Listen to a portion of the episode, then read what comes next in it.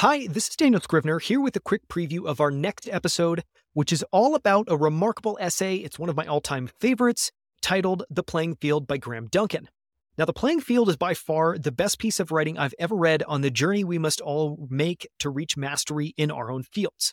And while Graham, who has run multiple hedge funds, uh, writes about the journey to master the art of investing, everything in it is broadly generalizable, which is one of the things I think is incredible.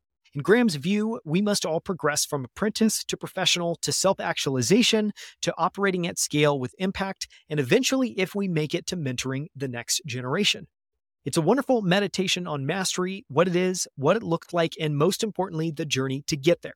For more, listen to the full length episode or visit outlieracademy.com slash playingfield.